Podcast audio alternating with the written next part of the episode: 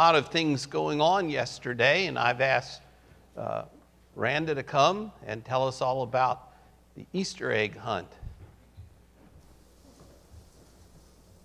You still might find some eggs out there and candy. So if you're hungry after church, you can head on out to the cemetery. You might find some. But do you guys know that we serve a great big God? We um, and I might get a little emotional here because we do. Um, so we've had the Easter egg hunt here since I was a kid, since Dan was a kid, since Karen was a kid. So basically, the beginning of time. Um, so it's a big tradition here. And last year we were sad that we couldn't have it, but we knew God had bigger plans. And He had big plans for this year's hunt. Um, so being in charge of things, I kind of get numbers. Numbers are my thing. So I, I looked last week. We had five children signed up, and they were all from our church. And that made me very sad. Um, but God did big things. He brought 105 people into our sanctuary yesterday. And um, since I do a lot of the children's things, I, I get familiar with names of families that attend regularly um, to our events, but don't necessarily come to church here. Of those names, we had about 50 families um, sign up. I knew maybe 10 of the names. So he showed up in a big way and brought at least 40 families that I, I don't know, that I don't know if they go to church. A lot of them, I would guess, don't. I know some of them that came yesterday don't come to church, anyway, don't have a church home. And we were able to show them Jesus' love, share with them the gospel, share and share some candy with them. So I really want to thank um, Kathy May, who kind of spearheaded it. Patty and Karen Warren, who are always so generous in their giving and organization of everything, and then everybody that showed up to volunteer um, to stuff the eggs, to hide the eggs, to throw out the candy, to greet people. Um, just thank you, thank you, thank you, church family, uh, for your generosity and being willing to be here for our community. So, um, just thank you, and we look forward to another great Easter egg hunt next year. So. Amen. And we're going to follow up on all those families too and invite them to come again and continue to be faithful in sharing the gospel with them. One more thing to be excited about and thankful for and seeing God's blessing. It, it may not uh, be as big a deal as having uh, all these hundred, these hundred people. How many kids actually do you think there's about? Uh, a lot. yeah. All right. But uh, one thing we can celebrate today is that our church had a goal of, of $1,500 to raise for the Annie Armstrong Easter offering. And I've been told in the bulletin you can see that so far you have given $2,036.23. So that's more than $500 over our goal, and we're excited that we can do this because the Annie Armstrong Easter offering goes to help people all over North America hear the gospel of Jesus Christ. And that's an exciting thing to do as well. Now, if you, let's say amen. Clap. All right. Thank you for your gift. If you haven't given a gift to the Annie Armstrong Easter offering and you would like to, we'll be happy to take it because we thank God that we can, as a church, in this way, have a national impact. Uh, in the Christmas season, when we take up our Lottie Moon Christmas offering, we have an international impact. But in the Annie Armstrong Easter offering, we're able to make a difference in our nation, uh, in North America, which is the United States and Canada. So we're thankful for that. We thank you for giving. And God bless you for doing that. Now, let's take our Bibles, the Bibles that you bring every Sunday morning to church, and turn to Matthew chapter 28. If you don't have one, we have some Pew Bibles. We'll be happy uh, to, you can get those out of the pew. And uh, we actually noted that we have accumulated a number of Bibles down near the church office outside in that hallway. So if you don't have a Bible, please stop by and pick one up. if you think you forgot your Bible at one point in time, that may be where it is. So you can get your Bible. I do know of, of an individual who would leave his Bible at church every Sunday on the pew so that he wouldn't forget to bring it. But I don't want you to do that. I want you to take it home and read it. But if you need one, we'll get you one. So don't be shy and just ask, and we'll make sure you do that. Matthew chapter 28 speaks about the resurrection. The text of Matthew contains a brief description after the first visit of the disciples to the empty tomb, where they experience an angel of the Lord descending from heaven and rolling back the stone that sealed the chamber. The angel, this angel, then delivered the first news of the resurrection of Jesus. We're going to read uh, verses uh, 1 through, I initially said 8, but we'll just go down all the way to 10. So let's read that. You follow along as I read. After the Sabbath, as the first day of the week was dawning, Mary Magdalene and the other Mary went to view the tomb.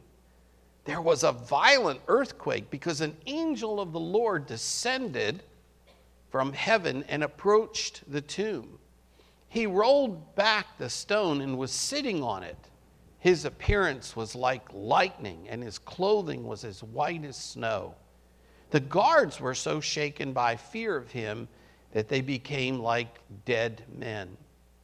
The angel told the women, Don't be afraid, because I know you are looking for Jesus who was crucified. He is not here, he has risen. Just as he said, Come and see the place where he lay. Then go quickly and tell his disciples. He has risen from the dead, and indeed he is going ahead of you to Galilee. You will see him there Listen, I have told you. So, departing quickly from the tomb with fear and great joy, they ran to tell his disciples the news. Just then, Jesus met them and said, Greetings.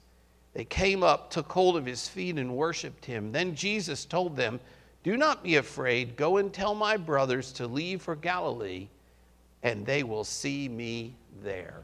And may God bless the reading of His Word. Let's have a moment of prayer. Gracious Heavenly Father, we thank you for your blessing.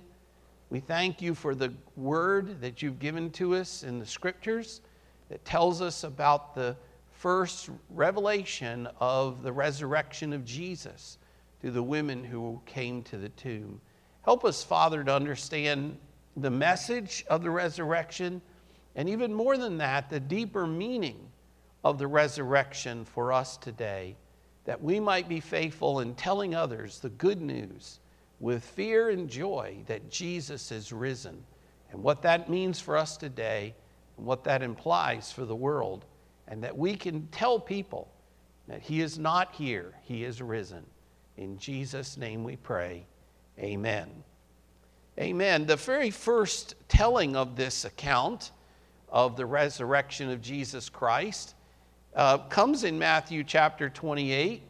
And there's really two parts to it there's a discussion or a telling of the miracle of what happened. And then after that, it talks about the very important message or deeper meaning of the resurrection. And we think about the resurrection often as a historical event. It was a miracle, it did happen. There's enough uh, circumstantial evidence to prove in a court of law that Jesus was raised from the dead, but it was a great miracle that God broke into our natural world and created and brought Jesus back to life. He was raised from the dead.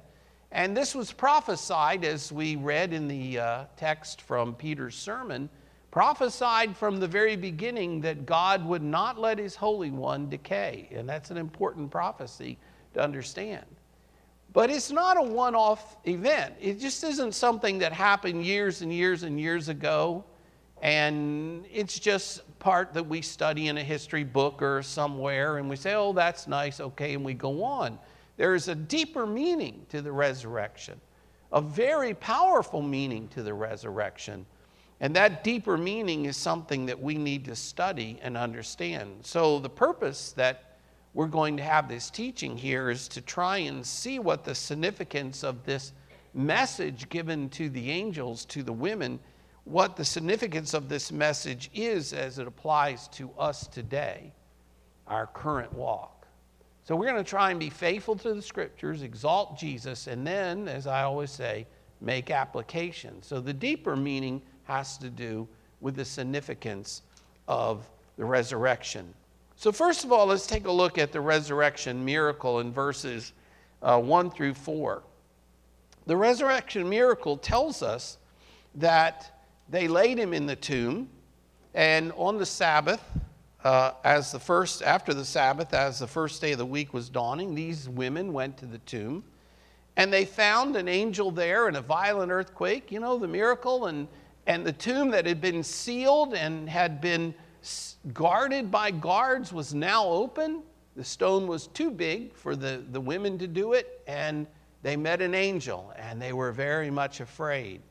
But the angel had a message for them, and the angel began to give them that message as they got to the tomb. The miracle happened, and we need to be able to share this. This is one thing that the world is afraid of, that the miracle did happen. So they try and downplay it. This was God's doing from the very beginning of time. He intended to bring his son Jesus to the cross and allow him to die for our sins and then raise him from the dead because Jesus paid the penalty for our sins. And he gave us the opportunity to, to be forgiven, to become part of God's family. It's so exciting to say he is risen. He's not here. But that's the miracle. That's important, and we need to be able to share that with people. It's a miracle that has a lasting influence and impact because it's not just for the the ladies and the first disciples, we'll find out that it's also for us as we ponder and look through the actual message and deeper meaning of the resurrection. So, number two, we come to the next point, which is that the, the message or the resurrection concerns the crucified. And here the angel begins to lay out an argument for us, step by step, from verse 5 to 8 of the different deeper points or deeper meaning of the resurrection for us. And the first point is that the resurrection concerns the crucified. The angel said to the women in verse 5, Don't be afraid, because I know you are looking for Jesus, the crucified one, or the one who was crucified. Now, it's important for us to understand that the angel recognizes that Jesus was crucified and the deeper meaning of the resurrection also impels us to understand that he was crucified. There are people who say that he ate a mushroom and he swooned and they thought he was dead and then he just woke up, you know? And there are people that, that say, no, he, he, he was crucified. They'll admit that, but they'll say, as the Pharisees said, there, that his followers broke into the tomb, picked him up, and carried him away and then pretended to say that he would have been raised from the dead. But the true matter of fact evidence is that he was crucified. He died. And he died, and this is the important thing, in a very painful and very serious way. He didn't just die of an illness or old age, he died by being executed on a cross. The crucifixion refers to the method of death of the punishment, capital punishment placed there by the Romans. This was a method that started by the Neo Assyrians years before. They would take a post and chop it down to a point and then get it right up underneath your rib cage and hang you there, impale you. The Romans said, oh, that's a pretty good way of doing it, and they did it sometimes, but then they invented a more painful, more terrible, and terrifying way of killing their enemies, those who were criminal, those that they passed the death sentence for. Instead of impaling them, because they tended to die quickly, they nailed the hands to a side beam, a horizontal beam, put the spikes through this part. Sometimes we think maybe they, they put it through here. We don't have the best evidence. And then they took the feet and, and they put the feet together and, and nailed the spike right through the, the bottom, just above the ankle. Because we do, we found um, a tomb that had um, a skeleton in it, and the skeletons, or the part of the feet, had had the nail going through there. And, and they did that because they didn't want the individual so treated to die quickly. They wanted them to be in excruciating pain and see the suffering and the horrifying results of what took place by hanging them on the cross. Later, they went through and uh, they would uh, break the legs of the individuals when they were ready to have them die after putting them up on the cross as a symbol, as an icon for people to walk by and see what the Roman Empire does to its enemies. They would break the legs so that the body would sag and the lungs would give out. In the case of Jesus, they also took a spear and stuck it in his side. And we're told that blood and water came out. Look, this wasn't a cakewalk. This wasn't just a nice afternoon in the park. You need to know that the resurrection message concerns a horrifying, terrible death of a human, a man who was also God on the cross. And he did that not just because he was guilty according to the human people. I mean, he, he wasn't guilty at all. We know he was innocent. And we know that he could have called 10,000 angels, as the song says, to take him off that cross. His sole purpose in be, being obedient to God was to allow God's plan to go forward. And that meant that Jesus had to be crucified. In the garden, he prayed to God, Not my will, but thine be done. He wanted God to take away this, but he accepted it and he was obedient to the cross. Do you understand? He was crucified, he was obedient, and he did it for a purpose. It wasn't because he was caught by the Romans and incorrectly charged with being a rebel and treasonous and then killed. It wasn't plan B, it was plan A all along that Jesus would die on the cross, that he would be crucified.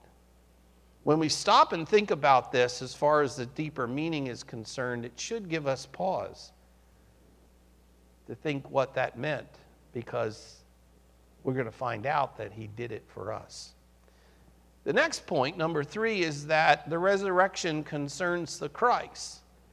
In verse 6, the angel says simply, He is not here, He has risen. And it's a very short little statement. Not here, He is, He's risen. Just as he said, Come and see the place where he, he lay. Now, the key phrase here is just as he said, right? Well, gosh, Jesus, if you knew you were going to be crucified, why didn't you run the other way? You know, take a fast train out of Jerusalem, hightail it back up to Galilee where the Roman soldiers didn't bother to go so much.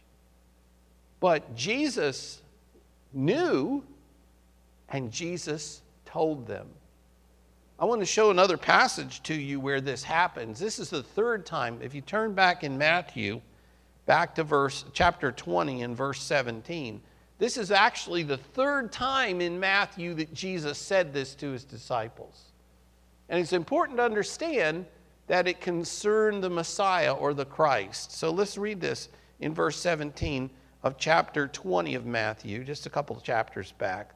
While going up to Jerusalem, Jesus took the 12 disciples aside privately and said to them on the way, See, this is, this is the, the third prediction right before he gets to Jerusalem. See, we are going up to Jerusalem. The Son of Man will be handed over to the chief priests and scribes, and they will condemn him to death. They will condemn Jesus to death.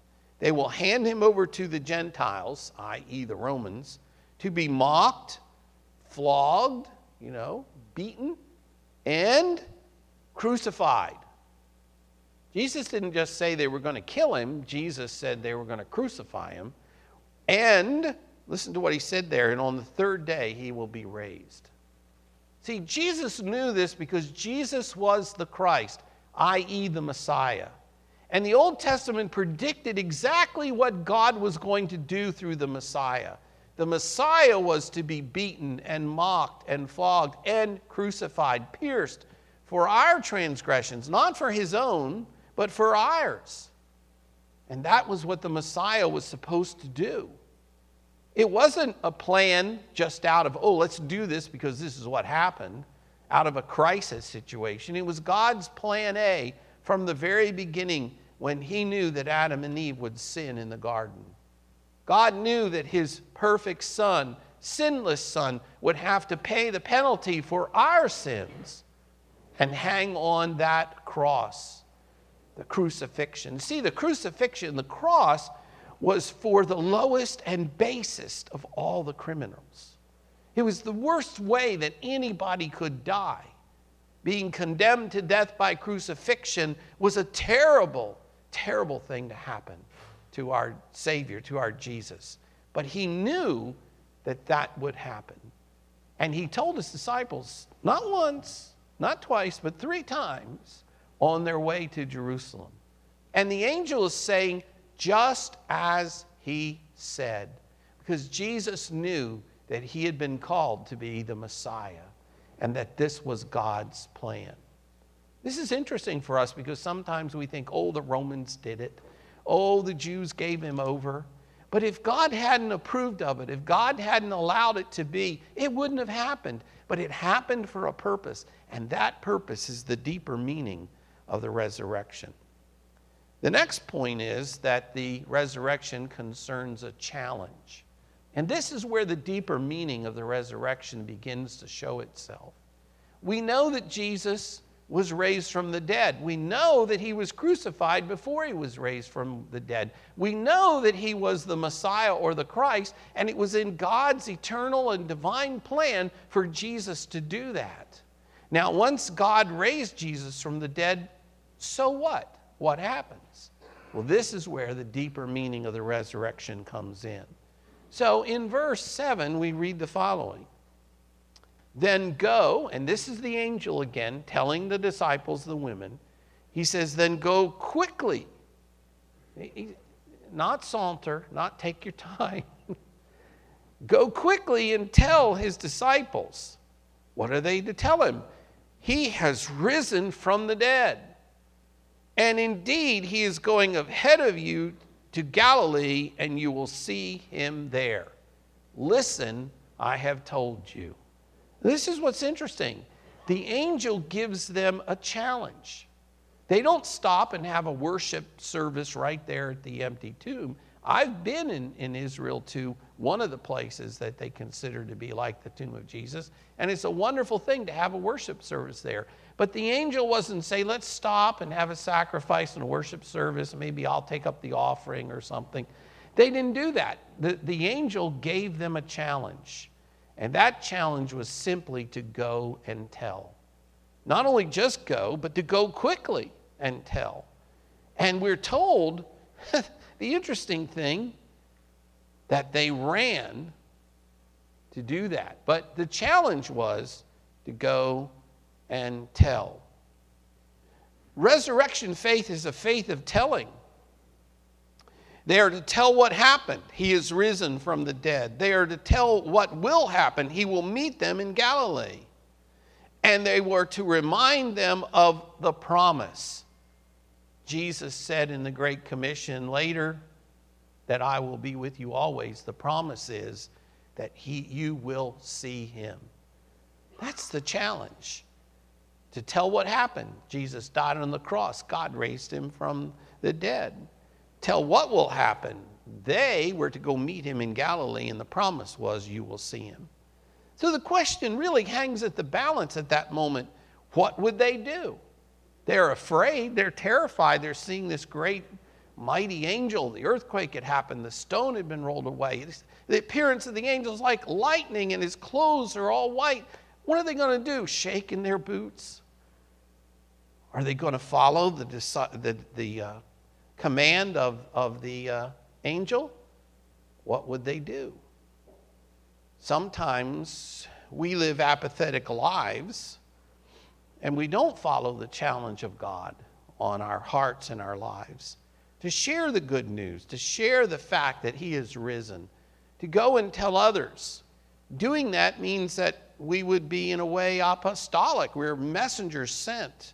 And when we go and tell others, that's a victorious life that we can live by sharing the hope that lies within us that Jesus saved us and that we will see Him. He will be with us. And one day, in the glorious time, we'll get to heaven and we'll be there praising the Lamb and sharing with each other that Jesus died on the cross and God raised him on the third day for us. The resurrection message finally concerns a consecration. And this is where the deeper meaning of the resurrection tends to be shown. The resurrection in verse 8 concerns a challenge and a fulfillment of that challenge. In verse 8, we find that they departed quickly. So it says, departing quickly from the tomb with look, with fear. Yes, they were afraid, but also with great joy. They were afraid, yet filled with joy. Fear of God and His mighty power and His mighty work, but joy, a joy that they would see their resurrected Savior Jesus. And the angel, or Matthew tells us, that after the angel said to go quickly, they did it. It says they ran to tell his disciples the news. They ran. Wow. They ran. They gave themselves to do it. They took up the challenge.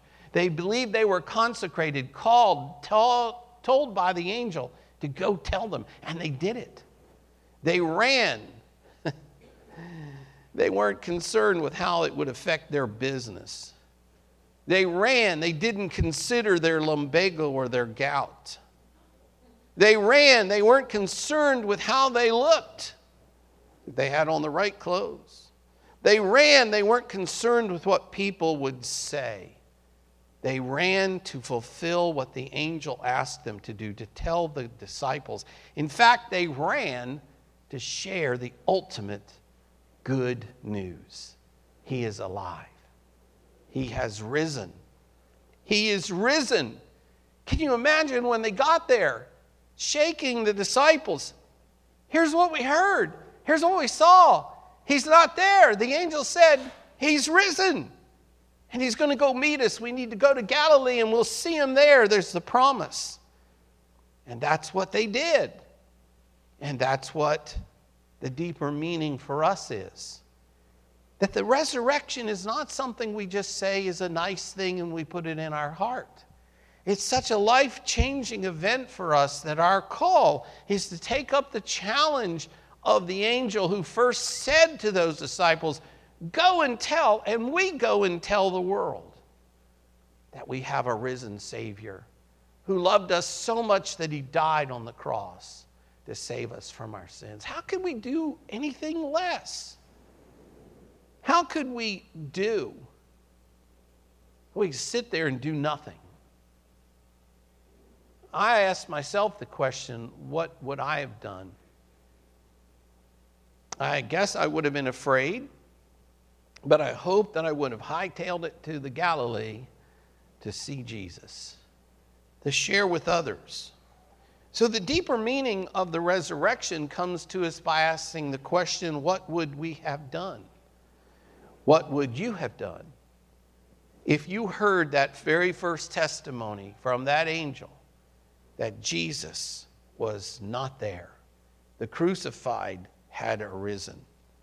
Certainly, telling others is something that we get scared about. There's fear. Will they like me? Will they receive this message? What will they think about me? But there's also great joy because we have found, if you would call it this, the pearl of great price.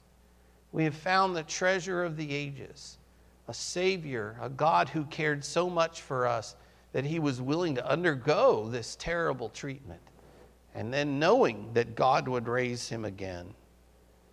When we tell people the message of the resurrection, we gain the deeper meaning that the resurrection isn't just for those disciples and it wasn't just an event that took place years and years ago, but it, was an event that was foretold by the prophets, ordained by God to change the world, to change all of eternity.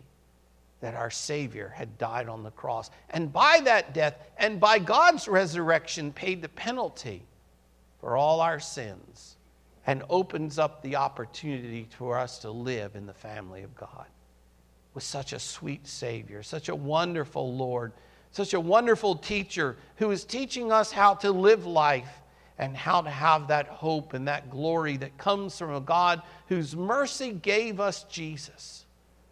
And we can give God honor and we can exalt Jesus Christ. And the application is the deeper meaning is that it is for us. Not just something we learn about as if it's ancient history, but it's actually for us today, here and now we can share with people. He's risen. We don't serve a dead guy, we serve a risen Savior. And that risen Savior calls us because we have received the good news. Listen, God Almighty, the creator of the world, loved us so much, He, he made us in His image. And when we sinned against Him, He made it possible for us to be forgiven though we did not deserve it, we were able to be forgiven through Jesus. And it's a challenge to tell others because it's something to be believed. You know, all kinds of people out there, they want to see a sign or they want to show the proof. But it's a miracle. It's what God did for us. And the challenge is for us to share that miracle. I believe Jesus is risen. I understand that He died on the cross for my sins. I've asked Him to forgive me and to Jesus to come into my life so I can live with Him, learning and growing in the power of the Holy Spirit to be a faithful disciple so that the rest of the world can hear me say, He is alive, He has risen. He has risen indeed. And that's the deeper meaning that is powerful, but it's personal. It's something that we can tell the whole world happened, but it has an impact on our life. Deep impact. Because we, don't just go blindly along in life, we go through life with Jesus, with the Holy Spirit, with God who has saved us. And we want other people to know that the Prince of Peace can give real peace. See, our lives are broken, we're struggling. Left up to our own, it's difficult to live this own life, but Jesus is there to guide and direct us and help us. He's the Prince of Peace, and God gave him on the cross to die for our sins. If you're going to go to, to Easter Sunday services or you're going to talk about the resurrection, it's not something that's just out there. Let's talk about it as something that's in here, that's personal. Jesus died for us. Well, what does that mean? Well, maybe we're struggling with faith today. Maybe we haven't quite put our eyes on Jesus. We've looked at the things in the world and the problems and the difficulties we face. And Easter, uh, beyond all other times, is a good time to remember that Jesus did this for us and He's alive. He's risen. He's leading us. He wants to help us. He wants to guide us through the power of the Holy Spirit. If we're faithful servants of Jesus, then we get connected to Him. We study His Word. We learn what He would say and what He wants us to do. And we begin to serve Him. And that's a joy. Sure, it's scary because you got to give up your numero uno position and make Him number one. It's difficult to do because God wants to help us to grow. All the different things we've experienced in life may or may not been things that were good, but He's teaching us how to be overcomers, how to grow, and how to give Him honor and glory by being faithful, by running, by being obedient, by telling others that He's alive. And we know He's alive because He interacts in our life all the time and helps us to grow. And the fact is that All of the world needs to know this too. Because just as we are broken, others are broken, and they need to hear the good mess, the good news of Jesus Christ. They need to hear how Jesus died on the cross and God raised him on the third day for them as well. And that's the deeper meaning. Perhaps you need to rededicate your life to Christ on this Easter Sunday morning, to say to him, Yes, I know that you're the King of Kings, and I need to make you my master and my Lord. And, and right now, and it's no better time than on Easter Sunday morning, I'm going to take up the challenge of the angel and tell people of the good news of Jesus Christ. Maybe we need to do that, but maybe you don't know Jesus. Maybe there's a need to know him. Maybe you think God is just some guy out there sitting in a rocking chair watching us and has nothing to do with our lives, or he's some kind of supreme being. But if he was such a supreme being and a guy just sitting out there in the rocking chair, don't you think he'd want to get to know us if he created us? That's exactly what the Bible tells us. And we believe that the Bible is God's word to us to reveal why he made us and what he did to save us when we sinned, when we didn't follow his image. And that's an exciting thing to do to come to know the Jesus of the Bible, to come to know the Jesus, our Savior, and to have Him live in our hearts and our lives, dedicating our hearts to Him. Because one day, if we look at the back of the Bible, the end of the book of Revelation, Jesus wins, and we go to be with Him. And sure is sweet to get started right now. You don't have to wait. Maybe you need to come to know Christ, and we'd love to share with you what the good news is all about if you don't know Christ. After the service is over, we'll be happy to take you in privacy of another room so you don't have to do anything. We're not going to make you sign over your house to us or anything else. We just want you to see what the Bible says about knowing Jesus and then give you a chance to be challenged by Jesus Christ. Is he God's Son? Did he die on the cross? Did God raise him on the third day? He can be your Savior and he can be your Lord. Maybe you're looking for a church home, and as we receive church members in our church, we invite you, if God is calling you, to join with us so together we can take that challenge and we can tell others about Jesus. We're going to have a hymn, and I'm inviting our musicians up here now. King of Kings. We're going to make this a hymn of invitation. I'll be down here at the front if you want to come and meet me here, whatever God might be leading you to do. Come and be baptized, or come and join the church, or just ask the question what it means to know Jesus. We'll be happy to share that with you. You come during this time or after the service is over, but let's all sing this song with dedication in our hearts to the crucified, whom God raised to be our Savior and Lord. Let's stand as we sing.